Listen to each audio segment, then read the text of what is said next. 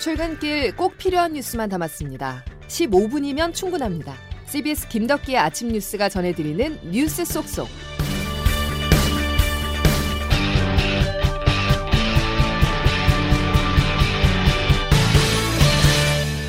여러분 안녕하십니까? 2월 25일 김덕기 아침 뉴스입니다.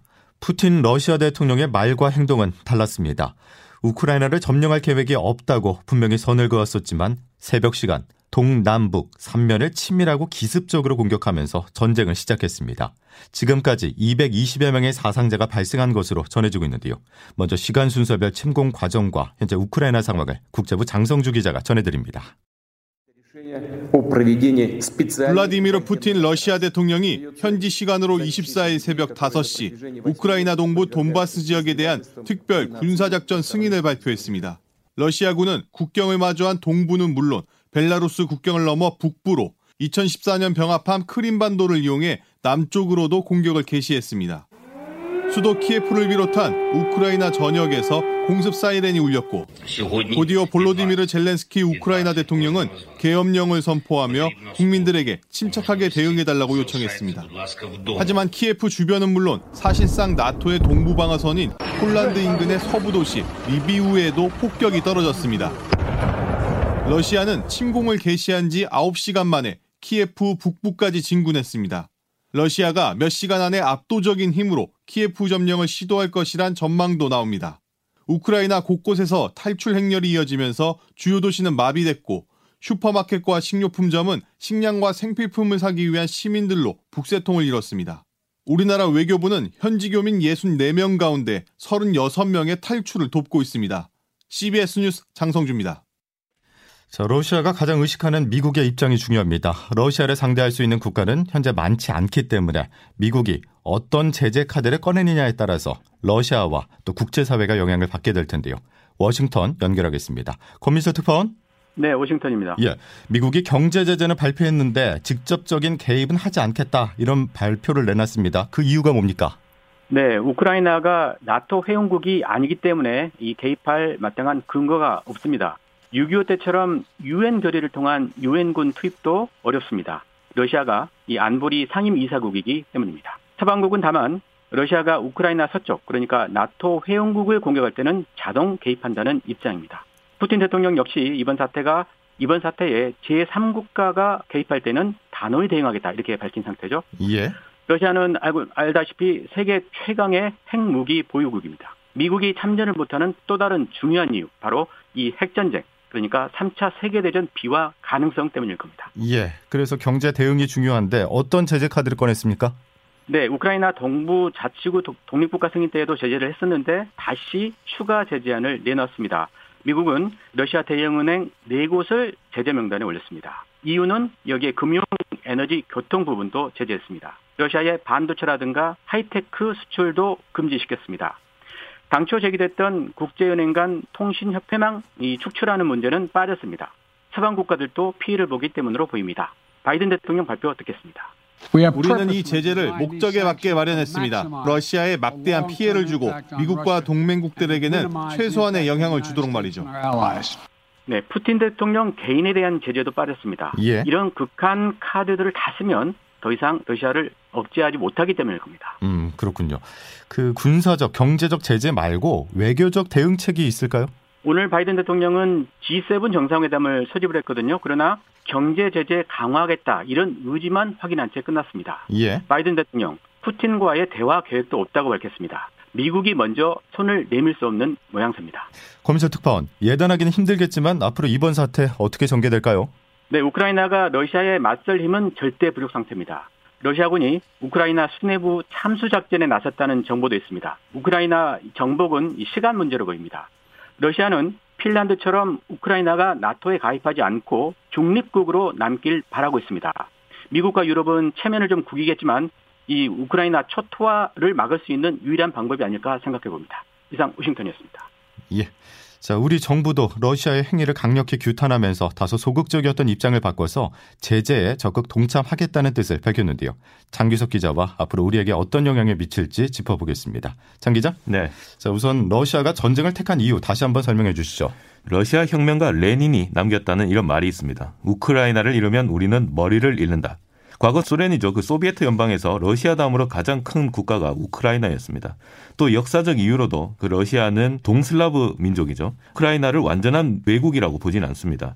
그런데 이 우크라이나가 유럽연합과 나토 가입을 추진하면서 이 친서방 쪽으로 방향을 틀자 러시아가 아 이대로 가면 고립되겠구나 더는 두고 볼 수 없다 적어도 같은 민족 국가인 그 우크라이나만큼은 러시아 쪽으로 돌려놔야 앞으로 문제가 없겠다 이렇게 판단하고 푸틴 대통령이 전격적으로 작전을 명령한 걸로 보입니다. 예.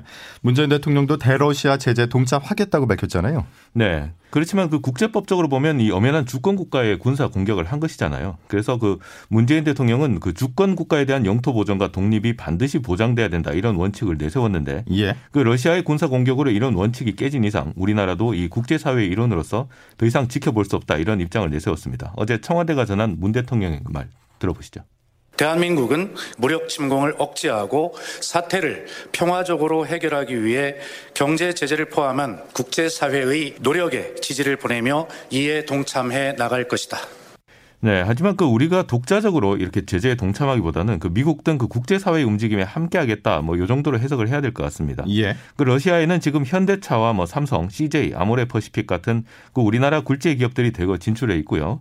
또 러시아는 우리와 12교육국입니다. 그래서 예. 적극적으로 대러시아 제재에 나설 수 있는 상황은 아니다 이렇게 볼 수 있습니다. 우리가 독자적으로 제재에 나서긴 좀 힘들 것이다. 자, 가장 중요한 부분인데 우리 국민에게는 앞으로 어떤 영향이 미칠지 이 부분도 전해 주시죠. 네, 그 앞서 말씀드린 대로 그 한로 무역 규모가 상당합니다. 특히 나프타, 원유, 천연가스 이런 것들이 이제 러시아에서 많이 들어오고 있는데요. 어, 지금 전 세계적 인플레이션 상황이고 그래서 그 러시아에서 들여오는 원자재가 막히면 이 원자재 가격이 급등해서 더 큰 물가 상승으로 이어질 수 있습니다. 예. 그 특히 그 유가에 미칠 영향 제일 중요한데요. 러시아는 그 세계 3위 산유국이고 천연가스는 1위 생산국입니다. 그 공급에 차질이 생기면 일단 에너지 자원, 특히 유가가 크게 오를 수 있는데요. 예. 그 당장 그 서부 텍사스산 원유가 그 장중한 때 배럴당 100달러를 넘기도 했습니다. 지금은 조금 내려오긴 했습니다만 어, 좀 더 체감되게 이렇게 얘기를 해보자면 앞으로 휘발유가 리터당 2,000원 또는 2,500원까지 갈 수 있겠다 이렇게 볼 수 있겠습니다. 아하. 그래서 그 코로나 사태로 이렇게 위축됐던 경기가 좀 살아나나 이렇게 이제 기대가 있는 상황인데 예. 우크라이나 사태가 이렇게 터지면서 이 사태가 장기화되고 또 러시아가 원유나 천연가스 같은 에너지 자원을 그 경제 제재 때문에 우리가 무기화하겠다 이렇게 되면 최악의 시나리오로 보면 1970년대 오일 쇼크 같은 상황도 올 수 있다 뭐 이런 전망도 나오는데요. 예. 이런 상황 막아야겠죠. 이대로 안정화가 될지 아니면 다시 변동성을 키울지 이 사태 추이를 면밀히 지금 지켜봐야 되는 상황입니다. 예, 여기까지 정리하겠습니다. 장규석 기자였습니다. 자, 러시아발 포탄은 금융시장에도 떨어졌습니다. 어제 코스피는 2% 이상 급락했고 원화 환율은 1,200원에 돌파했습니다. 한국은행은 기존 금리를 동결하면서도 우크라이나 사태로 인해서 소비자 물가 상승률 전망치를 10년 만에 3%대로 올려잡았습니다. 김형준 기자의 보도입니다. 블라디미르 푸틴 러시아 대통령이 군사작전을 시작했다는 연설을 하고 실제 침공이 시작됐다는 소식이 전해지자 코스피는 낙폭을 키웠습니다. 외국인과 기관은 1조 원 넘게 주식을 팔면서 2.6% 내린 채 마감했고 코스닥은 3.32% 떨어졌습니다. 안전자산을 선호하는 현상이 커지면서 원달러 환율이 1,200원을 돌파했고 금값도 1년 반 만에 최고치입니다. 한국은행은 10년 만에 소비자 물가 상승률을 3%대로 높게 잡았는데 일단 기준금리를 연 1.25%로 동결하고 경제에 미칠 충격을 유심히 지켜보고 있습니다. 이주열 한국은행 총재입니다.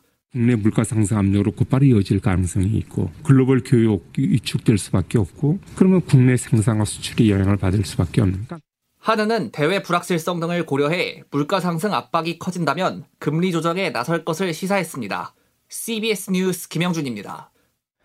이어서 12일 앞으로 다가온 대선 소식입니다. 이재명, 윤석열, 여야 양강 후보의 지지율 격차가 다시 초접전 양상을 보이고 있습니다. 그러면서 국민의당 안철수 후보의 몸값이 치솟고 있는데요. 민주당과 국민의힘 모두 안 후보를 향해서 구애의 손짓을 보내고 있습니다. 조태인 기자입니다. 야권 단일화 결렬 이후 국민의힘 윤석열 후보의 지지율이 하락한 반면 더불어민주당 이재명 후보의 지지율은 반등하면서 초접전 양상을 펼치고 있습니다. 오마이뉴스 의뢰로 리얼미터가 성인 2,038명을 대상으로 실시한 조사에 따르면 윤석열 후보는 지난주보다 1%포인트 하락한 41.9%, 이재명 후보는 1.8%포인트 오른 40.5%로 두 후보 간 격차는 1.4%포인트 차이에 불과합니다. 야권 단일화가 결렬됐지만 막판 최대 변수 역시 단일화입니다. 이 때문에 국민의당 안철수 후보의 몸값이 오르고 있습니다. 투표용지 인쇄 전까지 사흘이 남은 상황에서 국민의힘은 불씨를 되살리기 위해 공을 들이는 한편 민주당은 다당제 보장을 위한 연동형 비례대표제 등 정치개혁안을 발표했습니다. 정치개혁을 고리로 안 후보를 비롯해 심상정 후보까지 아우르는 연대를 하겠다는 겁니다. 이런 가운데 오늘 4명의 대선 후보가 저녁 8시부터 2시간 동안 권력 구조 개편과 외교 안보를 주제로 토론을 벌입니다. 우크라이나 사태를 비롯해 민주당이 제시한 정치 개혁안을 놓고도 맞붙을 것으로 보이는데 이재명, 윤석열 후보의 안철수 쟁탈전도 관전 포인트가 될 것으로 보입니다. CBS 뉴스 조태임입니다. 앞서 소개한 여론조사의 자세한 내용은 중앙선거 여론조사심의위원회 홈페이지를 참조하시기 바랍니다. 정부가 최근 들어서 코로나19 관련 낙관적 전망을 연이어 내놓고 있지만 부모들 사이에서는 우려가 커지는 게 사실입니다.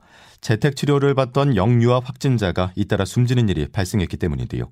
23일 기준으로 전체 확진자 중 9살 이하는 14.4%에 달합니다. 양승진 기자가 보도합니다.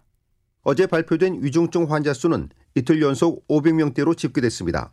특히 사망자 82명 중 9살 미만 사망자가 2명 포함돼 이 연령대 사망자는 총 5명으로 늘었습니다. 경북 예천에서 7살 여아가 코로나19에 확진되고 닷새 만에 숨졌습니다.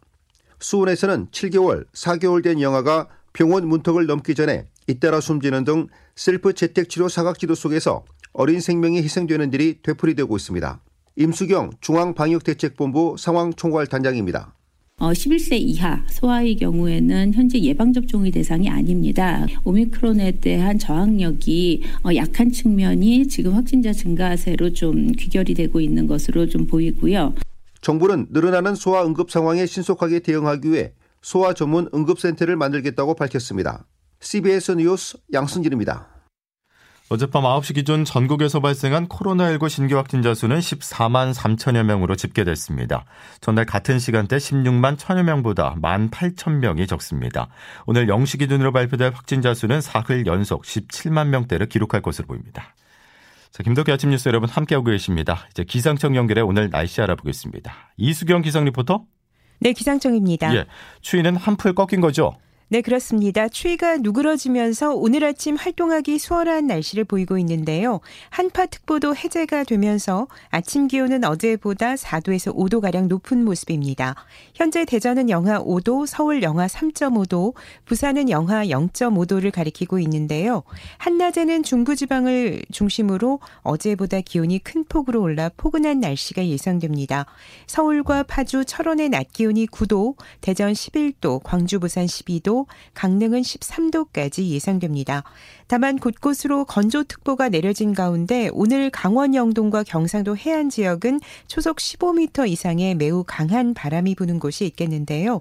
작은 불씨가 큰 불로 이어질 수 있어서 화재 나지 않도록 주의를 하시기 바랍니다. 오늘 전국이 가끔씩 구름이 끼는 정도의 날씨를 보이겠는데요. 주말인 내일은 곳곳으로 비나 눈 소식이 있습니다. 어, 날씨는 춥지 않아서 주말인 내일은 오늘보다 기온이 더 올라 서울의 경우는 영상 3도가 예상되고 있습니다. 날씨였습니다. 이번 주말엔 강원과 경북 동해안이 비상입니다. 태풍에 가까운 강풍이 불 거로 예상하는데요. 이들 지역은 바짝 메말라 있죠. 대형 산불이 발생하지 않게 각별히 주의하시기 바랍니다. 고맙습니다.